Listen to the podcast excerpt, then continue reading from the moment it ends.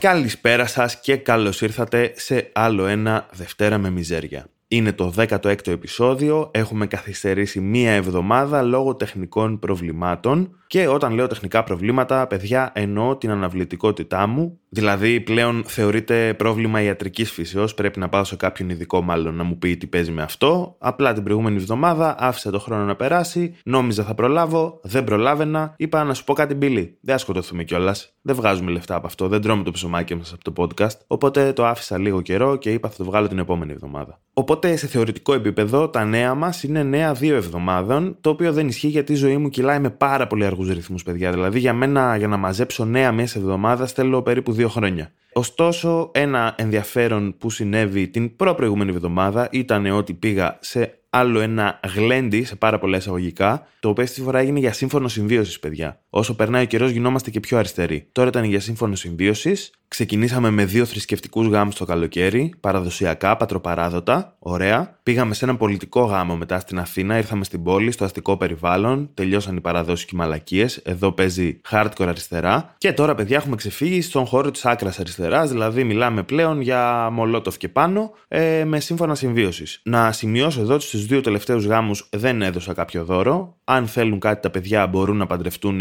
όπως μάθαμε από τους παππούδες μας και τους γονείς μας, σε εκκλησία, όπως πρέπει. Μέχρι τότε αρνούμε να ε, δώσω την οποιαδήποτε ευλογία ή οικονομική συνεισφορά σε αυτό το σπιτικό που ξεκινάει. Παρ' όλα αυτά, να ευχηθούμε στα παιδιά καλή συμβίωση, δεν ξέρω τι αφόνται σε αυτά. Είναι η Ειρήνη και ο Γιώργος, πολύ καλοί μου φίλοι και οι δύο. Σύμφωνη συμβίωση, δεν ξέρω τι λένε. Ε, αυτό, καλά να πάει αυτό. Πήγαμε στο γλέντι ωστόσο, δεν είπαν να το γλεντήσουν. Είπαν, OK, θα είμαστε παραδοσιακοί εκεί που γουστάρουμε. Να, να παρτάρουμε και να περνάμε καλά και να πίνουμε. Και παιδιά, το γλέντι εδώ που τα λέμε ήταν γλέντι γάμου. Μη λέμε μαλακίες, μεταξύ μας είμαστε. Κάποια στιγμή βγήκε εκεί μια τύπισσα, φαντάζομαι είναι η αντίστοιχη κουμπάρα των αριστερών, δεν ξέρω πώς λέγεται αυτό. Είπε, ακούστε να δείτε, είναι σύμφωνο συμβίωσης αυτό εδώ, αλλά δεν θα τα κάνουμε όλα ίσιωμα. Υπάρχουν παραδόσεις. Θα σύρει το, το ζευγάρι το χορό με όποιο τραγούδι θέλουν. Δεν θυμάμαι τώρα το τραγούδι, λυπάμαι πολύ. Ήταν ένα ωραίο τραγούδι, φαντάζομαι. Και χορεύει. Α, ήταν αντρική κολόνια. Αντρική κολόνια, το θυμήθηκα. Αυτό ήταν το κομμάτι που επέλεξαν. Και χόρεψε το ζευγάρι. Κοιτούσαμε εμείς από γύρω-γύρω, λέγαμε: Οκ, ωραία φάση. Καθόλου αριστερό εκ μέρους τους. Ε, δεν το περίμενα. Αλλά εντάξει, περάσαμε πάρα πολύ καλά. Ήταν μια εξαιρετική βραδιά. Ένα ωραίο σύμφωνο συμβίωσης. Να τους πάνε όλα καλά, ξέρω εγώ. Επίσης, εδώ να σημειώσω ότι θα έχουμε ένα από τα πιο θορυβόδη επεισόδια του Δευτέρα με Μιζέρια.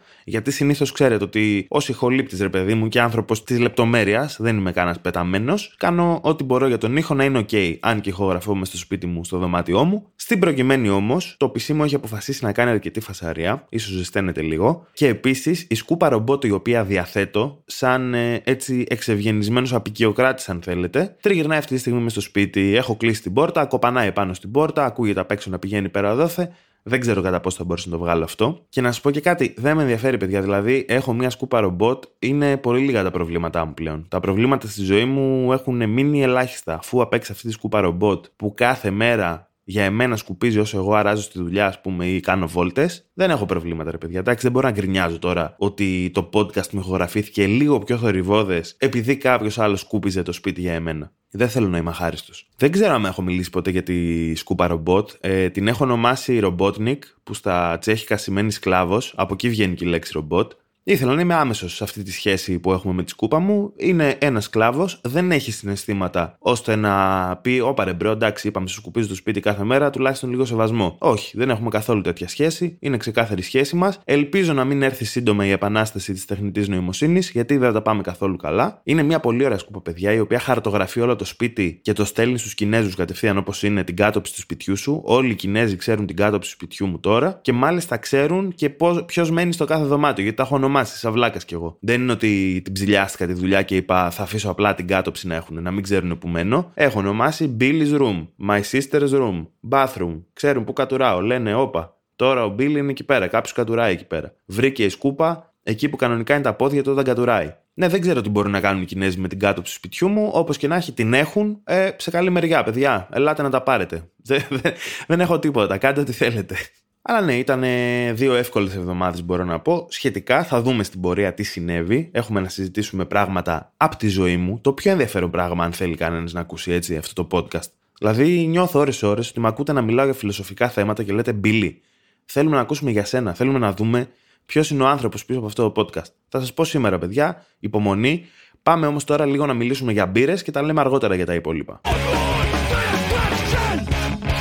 Λοιπόν, όπως πολύ σωστά είδαν οι παρατηρητικοί ανάμεσά σας και λένε: Όπα, τι επιλογή λέξεων ήταν αυτή. Γιατί είπε πάμε να μιλήσουμε για μπύρες και δεν είπε πάμε να πιούμε ένα μπυράκι να δροσιστούμε ή κάτι τέτοιο που λέει συνήθως. Λοιπόν, δεν είπα ότι θα πιούμε ένα μπυράκι γιατί σήμερα δεν θα πιούμε μπυράκι. Αν και έχω δύο φοβερές μπύρες στο ψυγείο που περιμένουν ένα review μανιασμένα και θέλω πάρα πολύ να τις δοκιμάσω, ανυπομονώ κι εγώ. Αλλά επειδή δεν θέλω να το τραβάω πολύ με το beer review, ξέρω ότι δεν ενδιαφέρονται όλοι γι' αυτό και έχω να πω άλλα πράγματα σχετικά με μπύρες, είπα να μην κάνω beer review σήμερα, να μιλήσουμε απλά για ένα φεστιβάλ craft beer που έγινε το προηγούμενο Σαββατοκύριακο στην Αθήνα, το οποίο ήταν στην ουσία μαζεύτηκαν ρε παιδί μου κάποια ζεθοποιοί από Ελλάδα στην δημοτική αγορά Κυψέλης, βγάλανε πάγκους ρε παιδί μου με τις μπύρες του, είχαν αρκετές μπύρες σε βαρέλι, κουτάκι, whatever, μπλουζάκια, τσαντές, μαλακίες, πίπες μήπε. Είχε ταυτόχρονα και διάφορους καλλιτέχνες που εκθέταν εκεί πέρα και πουλούσαν τα έργα τους, ας πούμε, prints, ε, πάλι μπλουζάκια, τσάντες, πινέζες, whatever. Δεν ξέρω, παιδιά, από αυτά τα, τα χίπικα να πούμε που κάνετε, τα μπαζάρ. Είχε και ένα τέτοιο παράλληλα. Δεν με πολύ ενδιαφέρει αυτό. Με ενδιαφέρει το κομμάτι της μπύρας. Πήγα να δω, ρε παιδί μου, από κοντά τα ζηθοποιία, να δω τι παίζει, να δοκιμάσω μπύρες που ίσως να μην είχα πιει. Γενικά έκοβα βόλτα στη δημοτική αγορά και έπεινα μπύρες. Κάθε φορά που έκανα μία γύρα ήμουνα και λίγο πιο κόκκινος. Δοκίμασα τέσσερις καινούριες μπύρες και μία που την είχα ξαναπιεί έτσι για σβήσιμο να κλείσουμε ωραία. Λοιπόν, δοκίμασα Χάρμα Pale Ale από Κρήτη. Μία Pale Ale πάρα πολύ απλή, αλλά πάρα πολύ ωραία. Δηλαδή από τις μπύρες που λέω δεν μου δίνει κάτι τρελό, αλλά ταυτόχρονα δεν μπορώ να βρω κάτι το αρνητικό σε αυτή την μπύρα. Οπότε πίνεται πάρα πολύ ευχάριστα. Κλασική Pale Ale, δροσιστική, λίγο πικρή, τέλεια. Δοκίμασα μία που λεγόταν Hoppy Tree Friends και τώρα θα κάνω μαλακία γιατί δεν έχω πάρα πολύ χρόνο να ψάξω όντως. Νομίζω είναι σύμπραξη από Σούρμενα Μπρου, θέλω να πω. Μουστάκι, αλέα, δεν είμαι σίγουρος. Hoppy Tree Friends λεγόταν σε κουτάκι, πάρα πολύ ευχάριστη μπύρα επίσης. Νομίζω New England,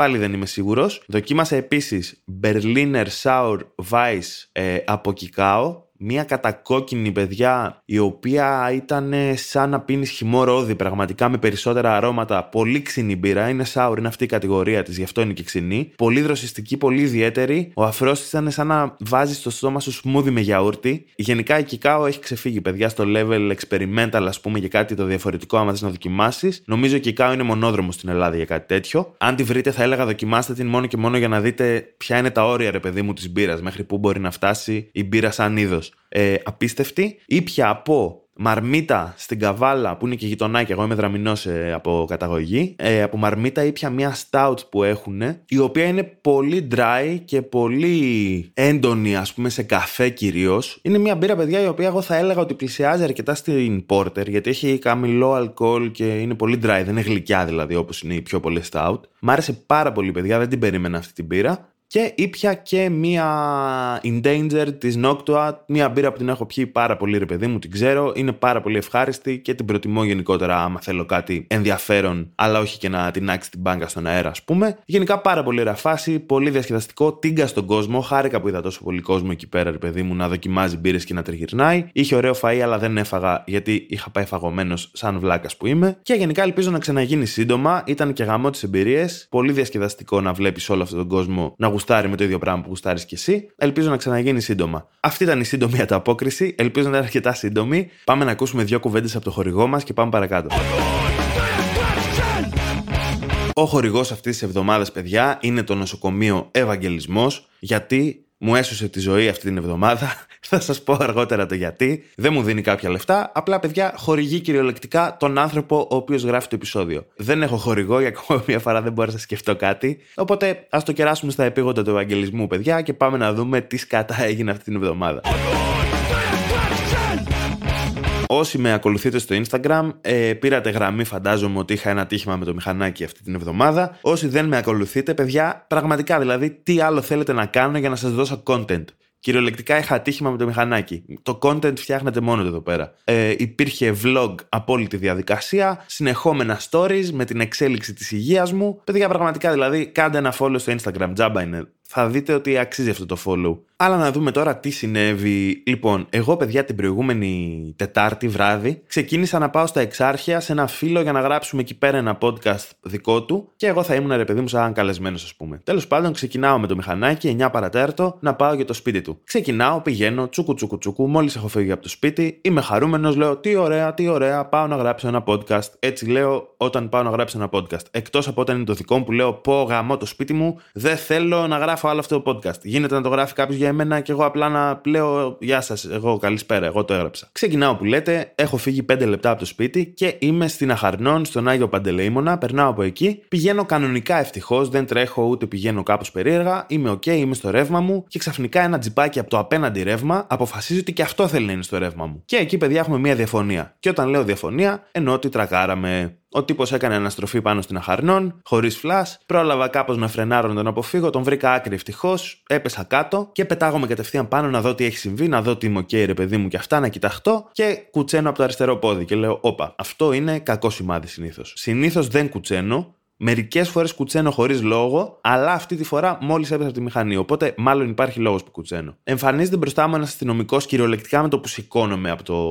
από την άσφαλτο και λέω: Τι έγινε, ρε φίλε, τόσο γρήγορη ανταπόκριση η ελληνική αστυνομία. Δηλαδή λέω: Ακόμα δεν πρόλαβα καν να πέσω ολόκληρος. Κι όμως, παιδιά, ήταν αραγμένη μπάτσα εκεί δίπλα, οπότε έγινε μπροστά του στο σκηνικό, τρέξαν να βοηθήσουν όσοι ήταν γύρω-γύρω. Σταμάτησε και το τζιπάκι, δεν έφυγε ο οδηγός, ήταν πολύ ευγενικός καθ' όλη τη διαδικασία, δεν έχω κανένα παράπονο. Και τέλος πάντων αφήνω το μηχανάκι, δεν ασχολούμαι καν δηλαδή. Πηγαίνω κάθομαι εκεί στο πεζούλι στον Άγιο Παντελεήμονα και κοιτάζομαι να δω τι έχει γίνει. Βλέπω ότι το κεφάλι μου είναι ok, ρε παιδί μου. Φορούσα κράνος και μπουφάν. Πολύ σημαντικό, παιδιά, γιατί δεν έχω πάθει τίποτα πέρα από το χτύπημα στο πόδι. Και σίγουρα παίζει ρόλο το ότι φορούσα μπουφάν και κράνος. Τέλος πάντων, κάθομαι στο πεζούλι, κοιτάω το πόδι μου και βλέπω το αριστερό μου πόδι ότι έχει σκιστεί το μπατζάκι από ένα πάρα πολύ ωραίο παντελόνι. Πάρα πολύ ωραίο παντελόνι. Έχει σκιστεί το μπατζάκι και βλέπω αίματα και λέω: OK, δεν θα το μελετήσω. Θα περιμένω να το δει κάποιος άλλος. Έρχεται ένας μπάτσος εκεί με ένα φακό να το τσεκάρει να δει τι έχω πάθει και δεν θα ασχοληθώ πολύ γιατί δεν μου έχει τύχει ποτέ να λιποθυμίσω, ας πούμε, από αίμα ή κάτι τέτοιο, αλλά σίγουρα δεν είμαι από τους ανθρώπους που χαίρονται να τα βλέπουν και είναι πολύ OK με αυτά. Δεν είμαι τόσο cool, παιδιά, δεν γουστάρω να βλέπω τραύματα, ράματα, αίματα και ιστορίες, είμαι OK. Ειδικά όταν είναι πάνω μου, παιδιά, τα τραύματα και τα ράματα και αυτά. Όπως και να έχει, κοιτάω το μπατζάκι μου, βλέπω ότι είναι σκισμένο, ότι έχει αίματα, έχει ψιλομουσκέψει κιόλας από το αίμα, αλλά δεν υπάρχει αιμορραγία, ρε παιδί μου. Δηλαδή, κοιτάω το πόδι και δεν καταλαβαίνω εκείνη τη στιγμή να τρέχει αίμα, απλά έχει ματώσει αρκετά από ένα χτύπημα. Προσπαθώ λίγο να το κοιτάξω για να καταλάβω τι έχει γίνει, γιατί καταλαβαίνω ότι έχει σκιστεί. Έχω το άγχος ότι μπορεί να έχει ραγίσει, να έχει σπάσει η κνήμη. Εκεί πέρα έγινε το, το χτύπημα. Έχω ένα μικρό άγχος, ρε παιδί μου, αλλά το κοιτάω λίγο έτσι διακριτικά, ας πούμε. Πώς βάζεις το πόδι σου μες στο νερό να δεις θερμοκρασία. Και εγώ έτσι αργά-αργά λέω: Εντάξει, δεν θέλω να ενοχλήσω κανέναν. Θέλω να δω απλά άμα θα χάσω το πόδι μου σήμερα. Ε, έρχεται ένας μπάτσος με το φακό, κοιτάει το πόδι και μου λέει: Να σου πω κάτι, φίλε. Καλύτερα να μην το κοιτάξεις τώρα, λέω εγώ. Και εκεί καταλαβαίνω ότι, οκ, το πόδι έχει σκιστεί αρκετά. Καλύτερα όντως να μην το κοιτάξω. Για πρώτη φορά στη ζωή μου θα ακούσω την ελληνική αστυνομία. Οπότε κάθομαι στο πεζούλι μου, περιμένω, το πόδι μου πονάει λίγο εκείνη τη στιγμή και μου λένε ότι ρε παιδί μου έχουν καλέσει ασθενοφόρο, πρέπει να πάω στο νοσοκομείο. Γιατί πάντα νομίζω όταν υπάρχει πτώση με μηχανή πρέπει να πας για εξετάσεις. Γιατί ακόμα και αν είναι ελαφριά η πτώση, ρε παιδί μου, σχετικά όπως ήταν η δική μου, πρέπει να σου κάνουν εξετάσεις για εσωτερικές αιμορραγίες, για σπασίματα που μπορεί να μην έχεις καταλάβει εκείνη τη στιγμή κλπ. κλπ. Οπότε κάθομαι στο πεζούλι, περιμένω να έρθει το ΕΚΑΒ, μιλάω λίγο με τον τύπο που με χτύπησε, μιλάω λίγο με τους μπάτσους. Τέλος πάντων, λίγο πέντε πράγματα να δούμε εκεί πέρα τι έχει γίνει και αυτά. Το μηχανάκι μου είναι ακριβώς απέναντί μου, πεσμένο και αιμορραγή. Βλέπω να τρέχουν κάτι υγρά. Δεν ξέρω, παιδιά, τι υγρά είναι ακόμα. Ακόμα δεν έχει πάει στο συνεργείο. Περιμένω να δω τι θα έχει γίνει, γιατί με ανησυχεί λίγο είναι αυτό η αλήθεια. Θα είναι η 17η φορά που βλέπω το μωρό μου ξεκυλιασμένο, παιδιά. Σκέφτηκα για λίγο να κάνουμε έτσι ένα fundraising να αγοράσω καινούργια μηχανή. Εγώ το ρίχνω εκεί πέρα έξω αν κάποιος θέλει να μου στείλει ένα μήνυμα στο Instagram να μου δώσει λεφτά να πάρω μηχανή. Anyway, προς το παρόν ξέρω ότι θα φτιαχτεί αυτή ρε παιδί μου με την ασφαλιστική. Το καλύπτει ο άλλος γιατί έκανε τη μαλακή αυτός. Οπότε είμαστε OK. Αλλά ένα καινούριο μηχανάκι δεν θα με χαλούσε, παιδιά. Οπότε σκεφτείτε το. Λίγα λεφτά να βάλουμε όλοι. Είμαστε λίγοι, αλλά πιστεύω με ένα τάλιρο καθένας πάμε σε μια πολύ καλή κατεύθυνση για να πάρω κάτι. Εν τω μεταξύ, το μηχανάκι, παιδιά, είναι από σερβις και λάστιχα. Δηλαδή, έδωσα πριν λίγο καιρό 3,5 για το στάρικα και το μηχανάκι είναι σένιο τσίλικο, πένα. Είναι στην εντέλεια. Και τώρα δεν είναι. Ήταν βασικά τη στιγμή που χτύπησα. Τέλος πάντων, περιμένοντας εκεί πέρα, έρχεται και το ΕΚΑΒ, ε, με κοιτάνε λίγο οι ΕΚΑΒίτες, βλέπουν το πόδι, μου λένε εντάξει, είναι ένα κόψιμο, μου λέει, αρκετά βαθύ. Don't worry, όλα καλά. Με μαζεύουν παιδιά, με... ήταν ένας γιατρός και ένας ΕΚΑΒίτης τραυματιοφορέας, έτσι. Λίγο ντούκι ήταν ο τύπος, ευγενέστατος, με πιάνει παιδιά κάτω από τις μασχάλες. Σημειωτών, εγώ είμαι 90 με 92 κιλά, κάπου εκεί πέρα παίζω. Είμαι λίγο κουρσούμι, ρε παιδί μου, δεν με λες και αδύνατο. Βάζει τα χέρια του κάτω από τις μασχάλες, παιδιά, και με σηκώνει πάνω στο φορείο μόνος του. Και εκεί μου βγαίνει ένα έτσι αυθόρμητο.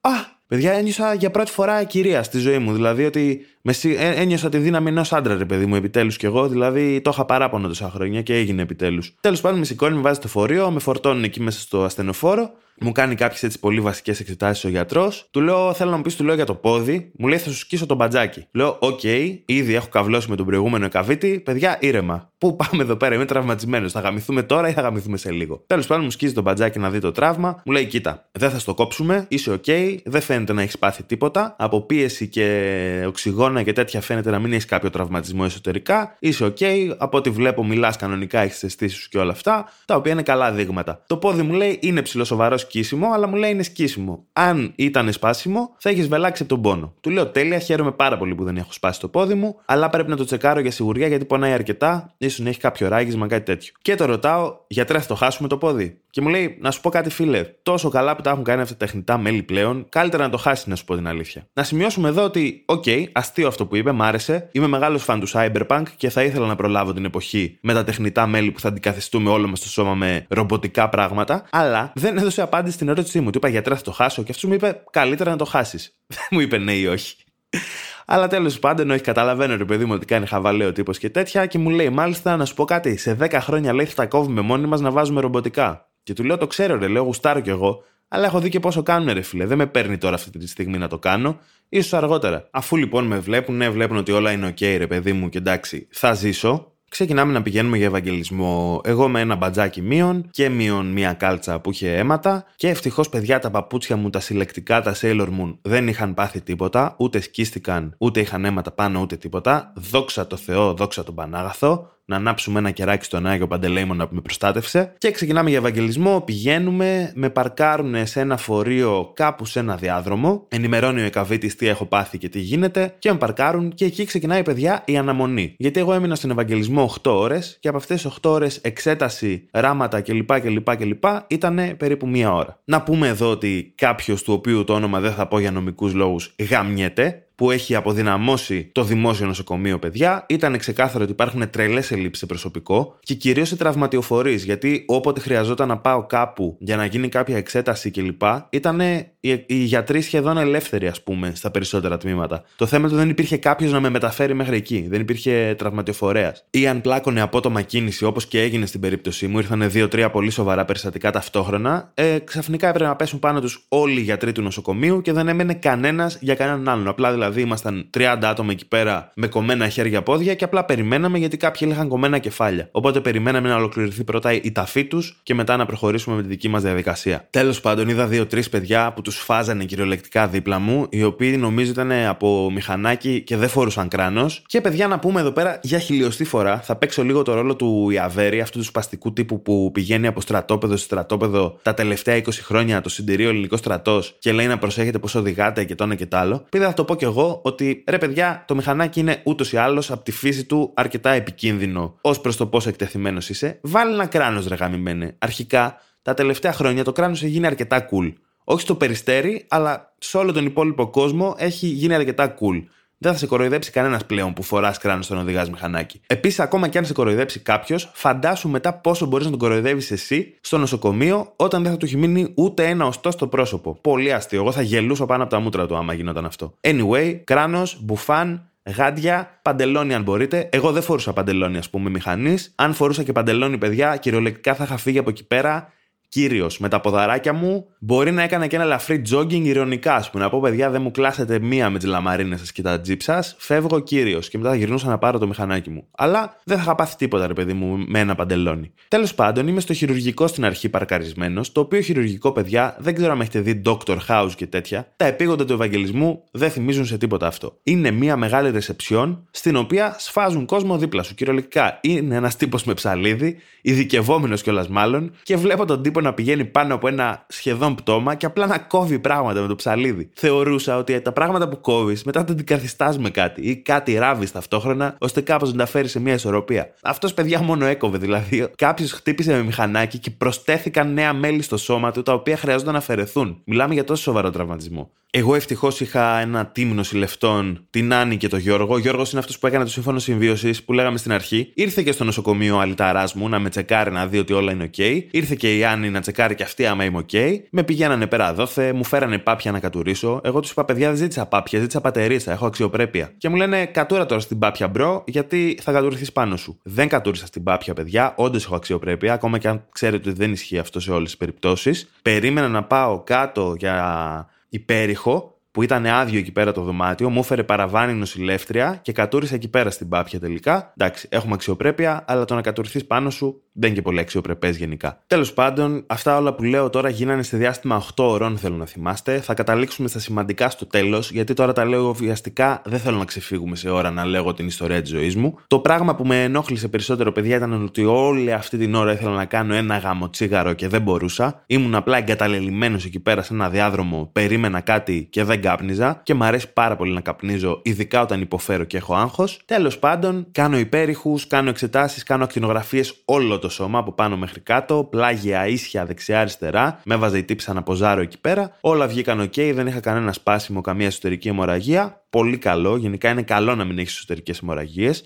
καλές απόψεις. Και φτάνουμε στο σημείο του ορθοπαιδικού που θα πάω να μου πούνε για το ένα σημείο που δεν έχω ενημερωθεί την κνήμη, που είναι και το ένα σημείο στο οποίο έχω χτυπήσει και φαίνεται, να μου πούνε εκεί πέρα τι γίνεται. Έχει πάει 4,5 ώρα, έχουν νυστάξει, έχουν νυστάξει οι νοσηλευτές μου, τα παιδιά δηλαδή που είχαν έρθει. Γενικά παίζει μια νύστα, μια κούραση, μια ανυπομονησία, αλλά βλέπουμε ταυτόχρονα να μπαίνουν άτομα μέσα που τους λείπουν δάχτυλα. Οπότε λέμε, OK, καλό είναι ίσως να κάνουμε λίγο υπομονή και να δούμε πώς πάει. Και φτάνουμε τώρα στο αγαπημένο μου σημείο. Το σημείο που μπαίνω μέσα στο ορθοπαιδικό που είναι όντως ένα ξεχωριστό δωμάτιο, δηλαδή νιώθω πολύ άνθρωπος εκείνη τη στιγμή. Λέω, Όπα, τώρα εδώ αναβαθμιστήκαμε, τώρα θα γίνει δουλίτσα. Βλέπουν τις ακτινογραφίες μου, μου λένε ότι είναι OK, ότι δεν έχω σπάσει την κνήμη μου, ούτε έχει κάποιο ράγισμα, ότι είναι μια χαρά, μπορώ να φύγω περπατώντας δηλαδή, και ότι απλά θα χρειαστώ ράματα. Και τώρα η διαδικασία, ας πούμε, για τα, για τα ράματα ξεκινάει με τον έναν από τους ειδικευόμενους να πιέζει με όλο το βάρος τις δύο πλευρές του τραύματος για να δει μέσα. Το κάνει μία, το κάνει δύο, το κάνει τρεις.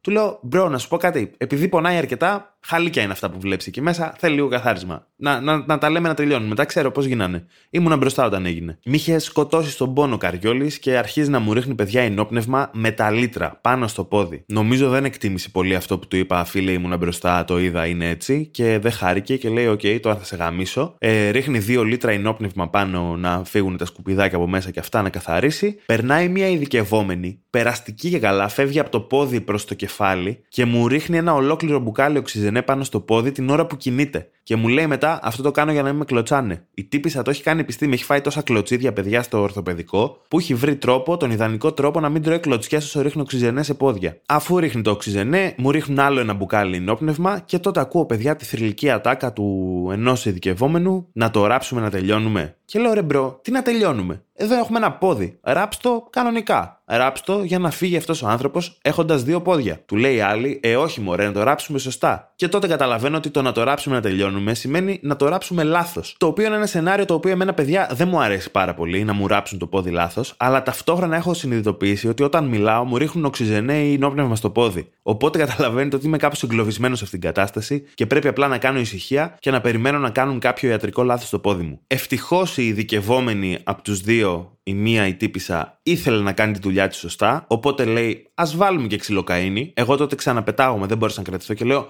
Ναι, να βάλουμε ξυλοκαίνη. Συμφωνώ πάρα πολύ με αυτό. Ιατρικά δηλαδή, σαν ερασιτέχνης ψυχίατρος, θα συνιστούσα ξυλοκαίνη. Μου βάζουν εκεί πέρα ξυλοκαίνη. Ευτυχώς, παιδιά, γιατί με είχε σκοτώσει τον πόνο πιο πριν. Σταματάει να πονάει, σταματάω να το νιώθω γενικά και ζητάει η τύπησα, φέρε μου ένα kit να το ράψω. Φαντάζομαι εγώ ότι αυτό είναι βελόνα με κλωστή της στον μπούτσο βάζουν και ό,τι άλλο χρειάζεται για να κάνει τη διαδικασία. Το ανοίγει, αφού της το φέρνουν, και λέει: Καλά, τι μου έφερες. Τέλος πάντων, θα το κάνω με αυτό. Αυτή ήταν η πρόταση που είπε, παιδιά. Ε, και εγώ εκείνη τη στιγμή δεν κοιτούσα το τραύμα, οπότε λέω: Τι μπορεί να τη έφερε. Τη έφερε βελόνα, τη έφερε κάτι άλλο το οποίο δεν χρησιμεύει για ράψιμο, αλλά η τύπησα είπε να σου πω κάτι, επίγοντα Ευαγγελισμού είναι. Θα αυτοσχεδιάσω λίγο. Τι μπορεί να τη έφερε, ρε φίλε, νηστέρι, να μου το κόψει και να πει: Εντάξει, δεν μπορούσα να στο ράψω, μου φέρε λάθος εργαλείο, μου φέρε νηστέρι, θα το κόψω. When life gives you lemons, cut someone's leg off που λένε στο χωριό μου, ας πούμε. Τέλος πάντων, κοιτάω κάποια στιγμή τα χέρια της, σηκώνω λίγο το βλέμμα και βλέπω, παιδιά, τους έχει φέρει μια βελόνα η οποία έχει διάμετρο σαν σκουλαρί και stretching. Αυτή, παιδιά, μάλλον ήταν μια βελόνα την οποία τη χρησιμοποιούν στην κτηνιατρική, όχι στην κανονική ιατρική. Ευτυχώς αυτή η βελόνα της πέφτει από τα χέρια, πέφτει πάνω στο ράτζο το οποίο ήταν γεμάτο αίματα, οξυζενέ, παπούτσια. Είχα αφήσει τα παπούτσια μου εκεί πάνω, είχα κουραστεί τόσες ώρες. Τέλος πάντων, δεν είναι στην πιο καθαρή του φάση, ας πούμε, και τότε εμφανίζεται ένας γιατρός μεγάλος που είναι ο υπεύθυνος, ας πούμε, φαντάζομαι, των ειδικευόμενων και λέει: Έλα μωρέ, πάρε αυτήν και ράψτο. Μπροστά στα μάτια μου όλα αυτά. Πάρε τη βρώμικη βελόνα, ξαναβάλ την μέσα στη σάρκα του και καλή τύχη. Και η τύπησα ευτυχώς επιμένει και λέει: Όχι, θα πάρουμε μια άλλη. Ευτυχώς την ευχαριστώ πάρα πολύ γι' αυτό, παρεμπιπτόντως, που είπε να σου πω κάτι. Α μην προκαλέσω γάγκρενα σε έναν ξένο άνθρωπο σήμερα. Α πάρω απλά άλλη μια βελόνα η οποία κοστίζει, ξέρω εγώ, 40 λεπτά, 50 λεπτά, whatever. Της φέρνει μια βελόνα κανονικής διαμέτρου αυτή τη φορά, συνεχίζει με τα ράματα, τσούκου τσούκου τσούκου και μου έκανε τελικά 6 ράματα. Τώρα θα μου πείτε 6 ράματα ρεμπίλι δεν είναι πολλά, σιγά τα ράματα. Και θα σας πω, παιδιά, ακριβώς. 6 ράματα δεν είναι πολλά και συγκεκριμένα 6 ράματα δεν είναι πολλά για την πληγή που έχω. Θα μπορούσε να κάνει τα διπλάσια, αλλά η τύπησα είπε να σου πω κάτι. Βιαζόμαστε. Δεν πάμε για ένα καλό αισθητικό αποτέλεσμα εδώ πέρα. Πάμε απλά για να έχεις πόδι και αύριο. Οπότε είναι λίγο έτσι στραβά, περισσεύουν λίγο από πάνω, λίγο από κάτω κάτι κρέατα. Τέλος πάντων, δεν παραπονιέμαι, παιδιά. Έφυγα με το πόδι μου, όλα καλά. Μίλησα με τον Μαν μετά για το μηχανάκι, θα τακτοποιηθούν όλα θα είμαστε OK, δεν υπάρχει κανένα θέμα. Αυτή ήταν η περιπέτειά μου, έζησα. Αυτό είναι το πιο σημαντικό για εσάς για να ξέρετε ότι θα βγάζω podcast κάθε εβδομάδα ή εβδομάδα παραβδομάδα ή όποτε γουστάρω εν γέννη. Θα το κλείσω εδώ γιατί μιλάω αρκετή ώρα και πονάει αρκετά το πόδι μου. Θέλω να κάτσω λίγο να ξεκουραστώ. σω να το ξανασυζητήσουμε κάποια στιγμή στο μέλλον πιο αναλυτικά, γιατί τώρα τα λέω βιαστικά και τρέχοντας. Οπότε πάμε να κάνουμε ένα outro, να ξαπλώσω κι εγώ σαν άνθρωπος να ξεκουραστώ.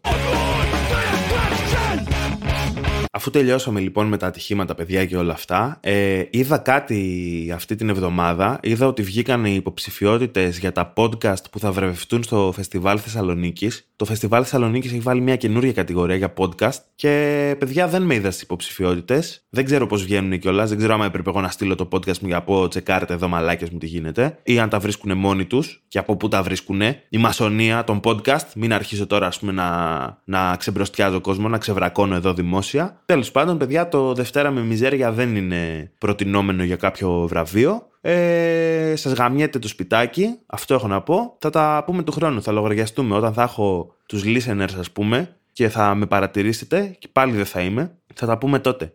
Γιατί, παιδιά, αυτοί θέλουν τέχνη. Θέλουν να κάνεις podcast, αλλά να κάνεις και λίγο τέχνη, ρε φίλο. Ότι άκουσα τη μαλακία σου, αλλά έμαθα και κάτι. Φεύγω από εδώ ξέροντας κάτι. Εγώ δεν διδάσκω ρε μαλάκες, ας πούμε, όταν φεύγει ο άλλος από εδώ πέρα δεν έχει μάθει κάτι. Έχω 16 podcast ρε μαλάκα, έχω έχω διδάξει να πούμε γενιές, γενιές ολόκληρες ανθρώπων. Μου στέλνουν και μου λένε Μαλάκα, Μπίλη, σε ευχαριστώ. Αυτό που έζησα με το podcast σου δεν το έχω ξαναζήσει, ρε Μαλάκα. Χίλιες φορές μου λένε να μην ξαναγαμίσω ποτέ και να ακούω μόνο το podcast σου. Τόση, τόση ικανοποίηση μου φέρνει. Γιατί πήγα σχολείο, λένε, αφού υπάρχει αυτό το podcast, δεν χρειαζόντουσαν 12 χρόνια σχολείου. Χρειαζόταν μόνο ένα βράδυ να κάτσω να το ακούσω όλα μαζεμένα. 20 λεπτά είναι σιγά το χρόνο που μου πήρε. Αυτό. Αλλά τα λέω, τα λέω μα, παιδιά, δεν τα λέω καλλιτεχνικά. Δεν είμαι καλλιτέχνης. Δεν λέω ε, να περάσουμε τώρα στο επόμενο θέμα όμως, που είναι η ανασφάλεια που νιώθει ο αρκτικός πιγκουίνος όταν κάνει την πρώτη του μετανάστευση.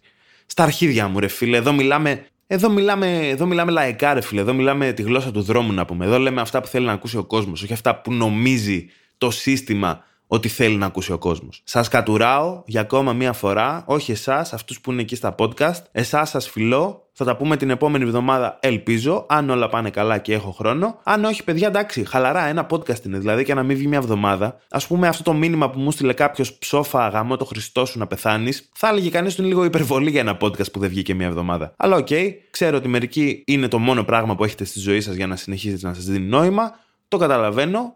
Χαλαρά. Τα λέμε φιλάκια. Hey, εσύ, μ' ακούς; Ναι, ναι, ναι. Εσύ, σε σένα μιλάω. Ναι, ρε, σε σένα. Λοιπόν, το ήξερες ότι μπορείς πλέον να στηρίξεις και οικονομικά το Δευτέρα με Μιζέρια βάζοντας κάτι τις στο Buy Me a Coffee; Θα βρεις το link στην περιγραφή του επεισοδίου, πατάς πάνω και με πολύ πολύ εύκολο τρόπο μπορείς να μου δώσεις σε μένα κάνα ψιλό να συνεχίσω να κάνω το podcast σαν άνθρωπος.